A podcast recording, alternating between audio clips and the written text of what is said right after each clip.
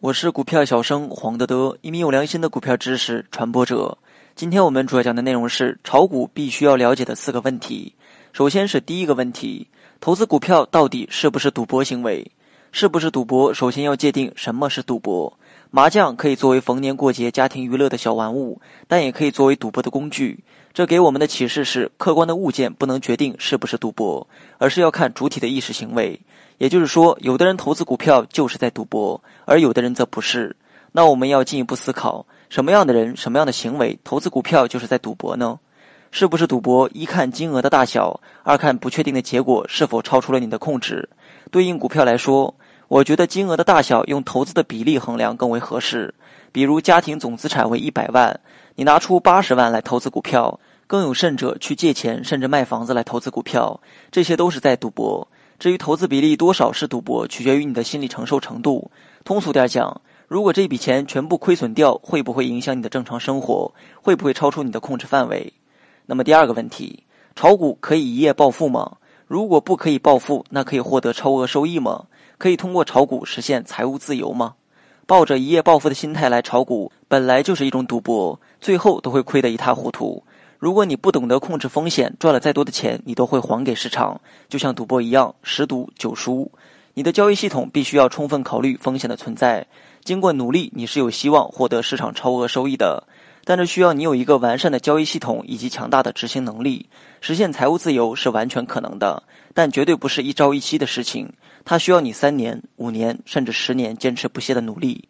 然后是第三个问题。炒股利用简单的技术指标，比如 MACD 金叉买入、死叉卖出，可以吗？这算是一个交易系统吗？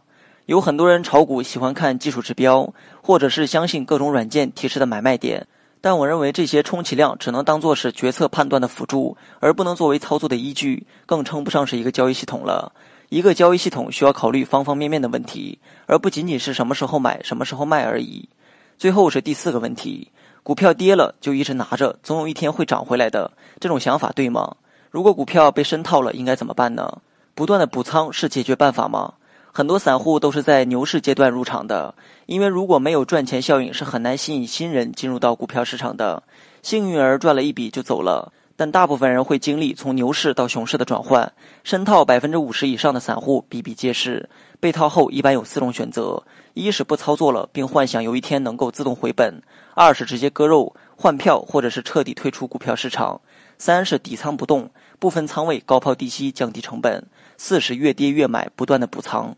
首先需要说明的是，第四种方法不断补仓降低成本，我是不赞成的，因为熊市里股票杀跌的速度会远超你的想象。熊市不言底，如果你不断的补仓，你的风险会越来越大，投入的资金会越来越多，损失也会越来越大。